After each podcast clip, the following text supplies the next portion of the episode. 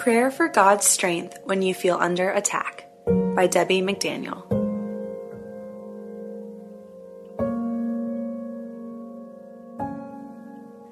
No weapon that is formed against you will prosper, and every tongue that accuses you in judgment you will condemn. This is the heritage of the servants of the Lord, and their vindication is from me, declares the Lord. Isaiah 54 17. Some days get hard.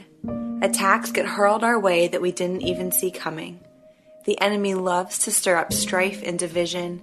He does his best to heap on insults and kicks us when we're down. But be assured, whenever you are afflicted, attacked, ridiculed, or abused, God takes notice. He rises up strong on your behalf. For you are his precious child. As believers, we can know God Himself has the final say over our lives, not the accuser. His word reminds us that no weapon or cruel accusation is able to stand over us for long. It will fall away, for His power rises above all. He brings light straight to darkness, and what is hidden in the dark, He brings out into the light. We are His children, and He can't help but come to our rescue and defense. Sometimes it may seem too long in coming. We start to feel forgotten, betrayed, rejected, and afraid. We wonder why we've been left on our own. Maybe some have stirred up lies against you. Maybe the enemy seems to be breathing down your back, hot on your trail, trying hard to bring you down. Maybe the obstacles seem too hard to hurdle anymore, and you feel like giving up. Know that He is close. He sees your pain and is aware of every attack, and He is building greatness and deep perseverance from within. Shake it off, my friend. Every last bitter, cruel word and fiery dart. Take it to the one who sets you free from the strongholds of darkness, from sin and shame. Leave it at the feet of the one who covers you with his favor and blessing, so that your strength is renewed day by day. Listen to His whisper today down deep in your soul. He is with you. You are greatly loved. Be still. He fights for you today. Dear God, we thank you for the power of your word and your presence over our lives. We thank you that no weapon formed against us will prosper, for greater are you who is in us than he who is in the world.